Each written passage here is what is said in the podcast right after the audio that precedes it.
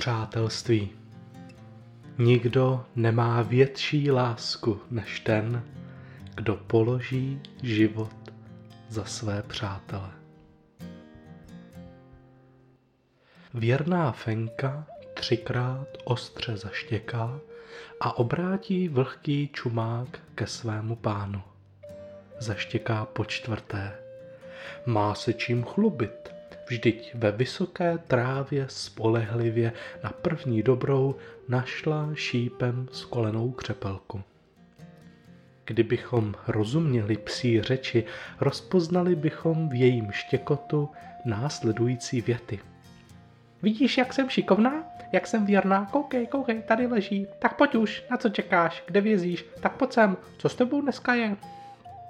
Když se konečně rozhrne tráva a přistoupí tichým krokem statný mladý indián, nadšená Fenka se nedočká pochvaly, ani uznání, ani podrbání. Její pán je dnes podivně zamlklý.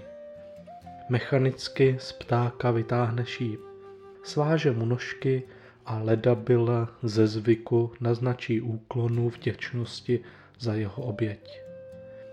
Přehodí si úlovek přes rameno, otočí se a duchem nepřítomen se vydá na cestu domů. Fenka nejistě se staženým ocasem kráčí vedle něj a úkosem ho pozoruje. Neví, co se mu honí v hlavě. Neví ani, že se jmenuje Dar z nebes. Neví, že ho tak pojmenoval jeho otec, nadšený z narození silného chlapce a neví, jak těžké teď prožívá období. Dar z nebes je mladý pohledný muž.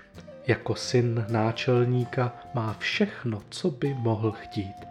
Přesto je jeho srdce dnes rozvířené jako hladina jezera při silném vychru. Myšlenky a vzpomínky se jako vlny přelévají jedna v druhou, naráží do sebe a nenachází klid. Můj táta je jak hloupý vlk. Bojí se, vrčí. Jeden den je v pohodě a další den ukáže úplně jinou tvář. Je tolik dobrých mužů ve vesnici, kteří by byli třikrát lepším otcem a stokrát lepším náčelníkem, než je on. Je to s ním tak těžký. Proč zrovna já? Nechápu, jak mohl velký stvořitel dát znamení a učinit náčelníka zrovna z něj. Události z poslední válečné výpravy byly poslední kapkou do měchu předtím, než se protrhnul a způsobil mou vnitřní bouři. Táta byl slepý vůči mé snaze, ochotě, odvaze a vítězství.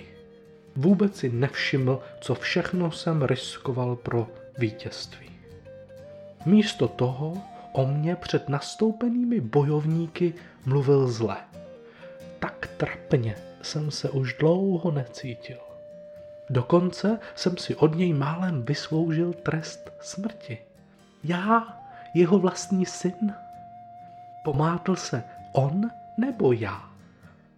Ostatní válečníci se mě naštěstí zastali a připomněli mu činy mých paží a sílu mého srdce.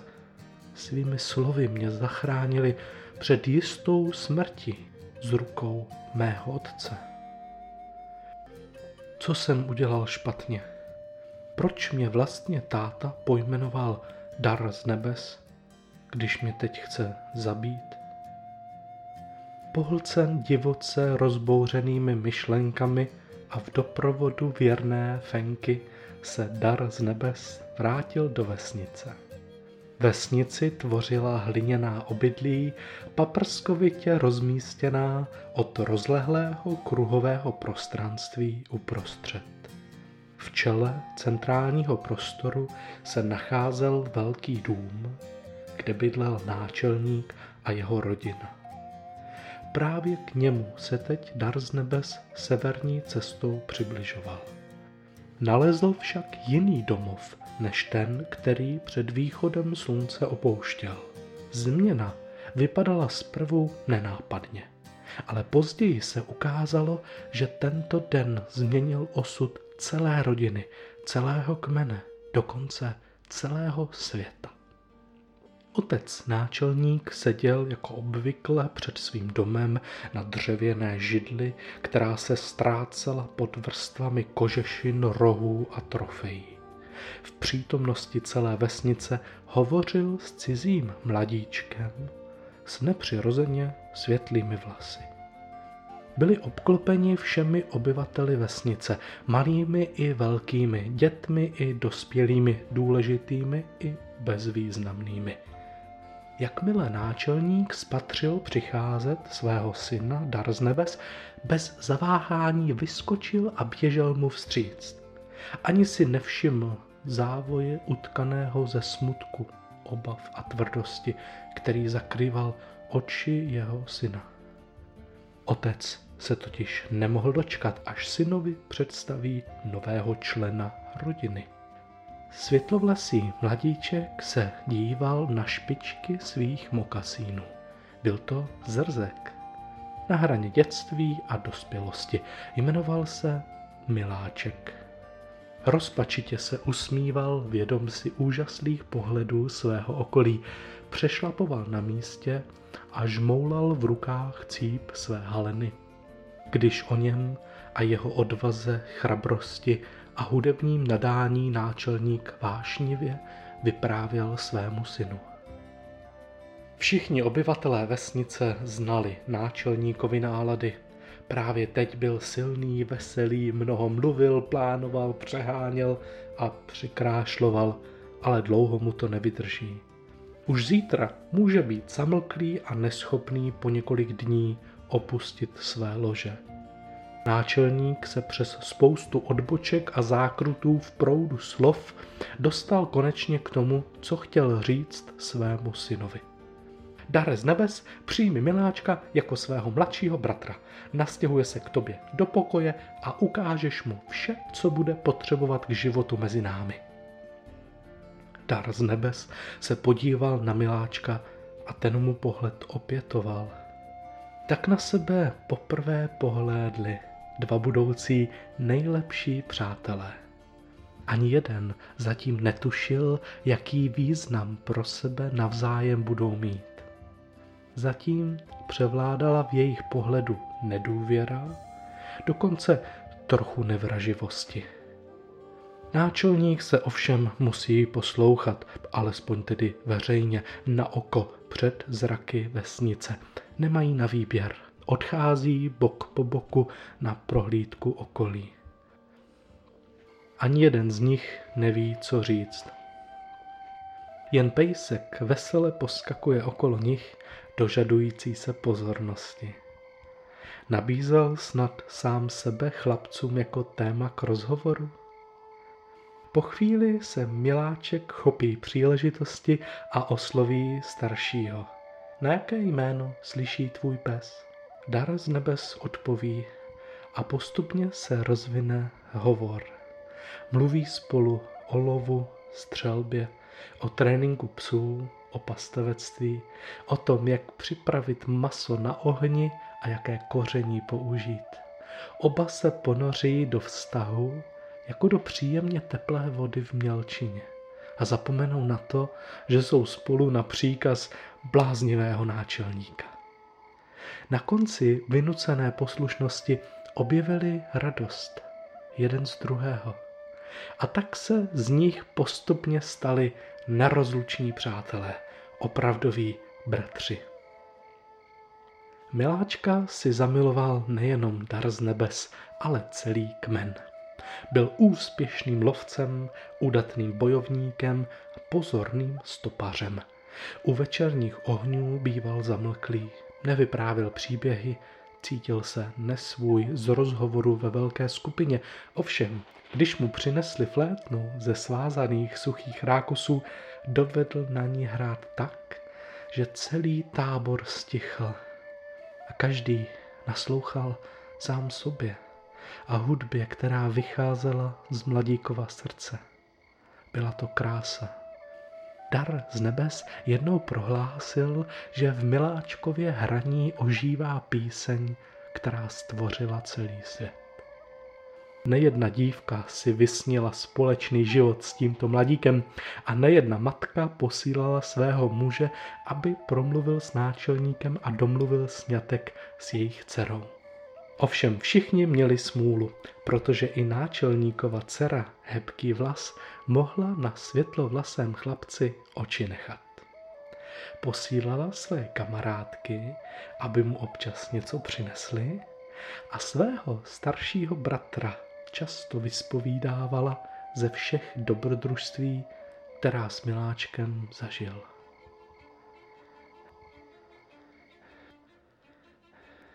Po mnoho měsíců vše vypadalo úžasně, ale i do života těchto lidí se pomalu vplížil stín zla. Atmosféra v rodině houstla, jako mlha nad jezerem. Něco se dělo, ale nikdo pořádně nevěděl, co. Změny začínaly být patrné. V náčelníkovi rostla žárlivost vůči Miláčkovi. Projevovala se nepochopitelným a rozporuplným chováním. Jeden den ho chtěl mít co nejblíž u sebe, chtěl kontrolovat každý jeho krok, rozmlouvat s ním a naslouchat jeho hudbě. V zápětí jej od sebe s křikem odháněl a posílal na válečné a lovecké výpravy co nejdál od sebe. Když ho mladík poté poslušně opustil a šel za svým posláním, byl náčelník znovu nervózní a nechával si ho zavolat zpět. Jednou situace vygradovala tak, že po chlapci v záchvatu vzteku mrštil kopím. V očích chlapce se myhlo překvapení. Okamžitě se prohnul jako lasička a letícímu ostří se elegantně vyhnul kopí bylo vrženo s takovou silou, že prorazilo díru ven tenkou stěnou chýše. Tehdy se začal náčelník miláčka bát. Jeho nevraživost byla stále otevřenější.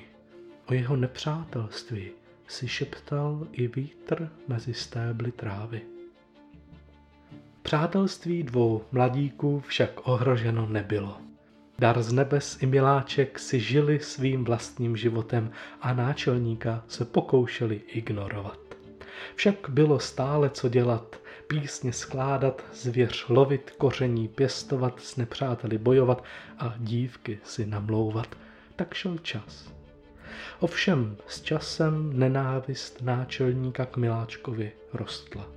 Dar z nebes se jednoho večera s miláčkem dohodli, že cesta, po které jdou, došla do slepého konce. Nemohou pokračovat v životě jako do posud, miláček musí uprchnout. Přesto se rozhodli ještě pro jeden test. Dlouho do noci ladili tajný plán, který jednou provždy odhalí náčelníkovi opravdové city k miláčkovi. Několik dní na to slavila vesnice třídenní svátek. Na náměstí byl připraven kruhový stůl, který se prohýbal pod množstvím jídla. Byly tam pečení jeleni, plněné křepelky, hromady kukuřice, brambor a obilných placek. Místa u stolu byla rezervována pro nejdůležitější obyvatele vesnice. První den oslavy však jedno místo zůstalo prázdné. Bylo to místo určené Miláčkovi. Náčelník na jeho nepřítomnost nejprve nereagoval. Užíval si jídla a vyprávěl přehršle přikrášlených příběhů. Potom se však znenáhla obrátil na dar z nebes a vmetl mu do tváře. Tak co? Kde je? Kde je tvůj nevlastní bratr? Kde je miláček? Pohrdl naším jídlem, co? Ne, odpověděl dar z nebes. Cítí se dnes nemocný, není mu dobře a nechce nás nakazit. Náčelník se uchechtl a pokračoval v hodování.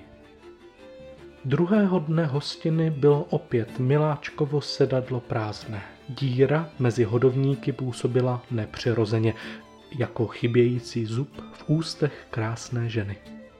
Náčelník většinu večera přecházel tuto skutečnost mlčením. Teprve, když se uvolnil a rozradostnil, plejbl svému synu do tváře otázku. Tak co, kde je? Kde je tvůj nevlastní bratr? Kde je miláček? Pořád nemocný? Ne, odpověděl dar z nebes. Odešel dnes ráno, aby svátek slavil se svou rodinou v horách. Chvíli bylo úplné ticho. Čas se zastavil. Pohledy všech se upřely na náčelníka, dokonce i věrná Fenka stáhla ocas a přikrčila se. Vycítila nebezpečí. Náčelníkova barva v obličeji se změnila. Nejprve zrudl, potom zbělel a nakonec opět začal rudnout. Všechny svaly se mu napnuly. Oči div nevylezly z důlku. V rukách drtil jelení kost. Potom otevřel ústa a zařval. Zvuk jako stavidlo vypustil záplavu slov, která se začala řinout z jeho úst. Mluvil rychle, nesrozumitelně, nadával, proklínal, svolával hromy blesky, pak se otočil k daru z nebes a začal se bláznivě chechtat. Ty jsi slepý, jsi slepý jak krtek a hloupý jak slepice. Jsi důvěřivý, jak prašivej pes.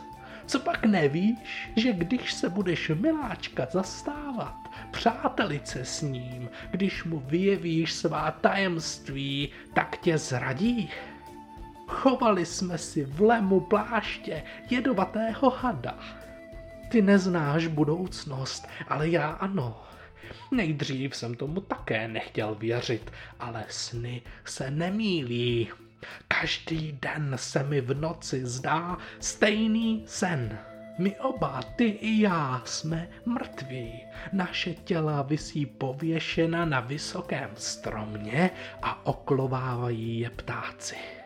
Mezitím miláček sedí na mé židli, píská ty svoje odporné melodie a přes rameno má leda pile přehozený můj plášť.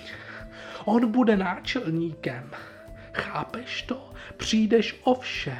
To chceš? Chceš zahodit svůj život pro toho smradlavého tchoře? Tu se náčelníkovi zamotala hlava, došel mu dech, vyschlo mu v ústech, zakuckal se a sesunul na židli. Výsměšným pohledem sledoval reakci svého syna. Dar z nebes sklonil hlavu. Já vím, otče, měl jsem stejný a přesto jiný sen. Ano, vím, zemřeme ve válce strašnou smrti. Ano, miláček povstane jako náčelník tohoto kmene. Ale nebude to jeho ruka, která vystřelí šíp proti nám. Naopak, naši smrt opláče Písně, které po naší smrti bude hrát, budou písně smutku, ne vítězství.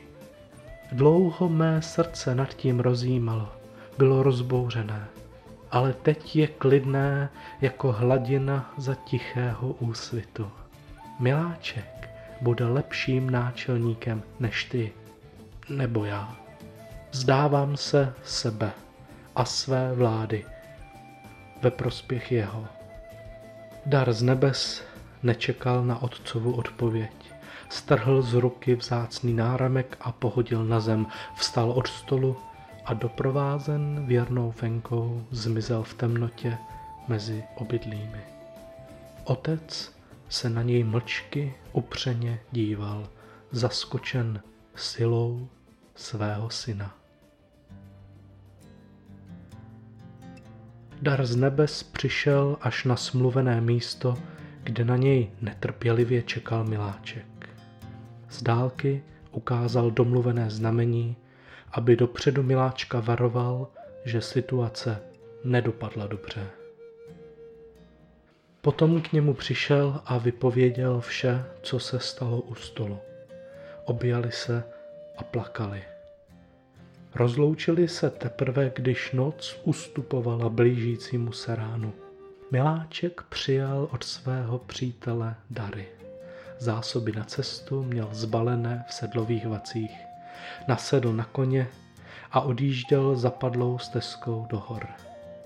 Čeká ho nový život, život psance a uprchlíka. Budou ho pronásledovat. Náčelník je sice hloupý vlk odsouzen k smrti, ale má stále ostré zuby a napovel nebezpečnou smlčku vlků, kterého budou chtět uštvat. Uplynulo několik let. V údolí došlo k další krvavé bitvě dvou nepřátelských kmenů. Pod suchým stromem, obklopen padlými spolubojovníky, leží dar z nebes. Letící tomahawk mu způsobil vážné krvácení. Spolu s krví odtéká i jeho život. Indián hledí vzhůru k větvím stromu. Poznává strom ze svého dávného snu. Jsou to větve, na kterých bude vyset jeho mrtvé tělo. Ale to už neucítí. Svého otce nevidí, ale ví, že nemá šanci vydržet v boji o mnoho déle. Ucítí na koleni jemný dotyk. Fenka mě našla. Vypadá to, že z boje vyvázla bez zranění. To je dobře.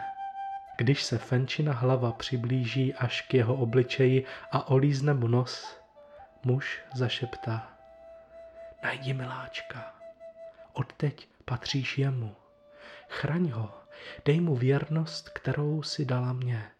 Třeba pozná, jak jsem vděčný za naše přátelství. Fenka poslouchá s hlavou moudře nakloněnou na stranu, pak do něj naposledy žduchne packou, otočí se a upaluje pryč přinést hořkou zprávu náčelníkovi Miláčkovi a jeho družině v horách.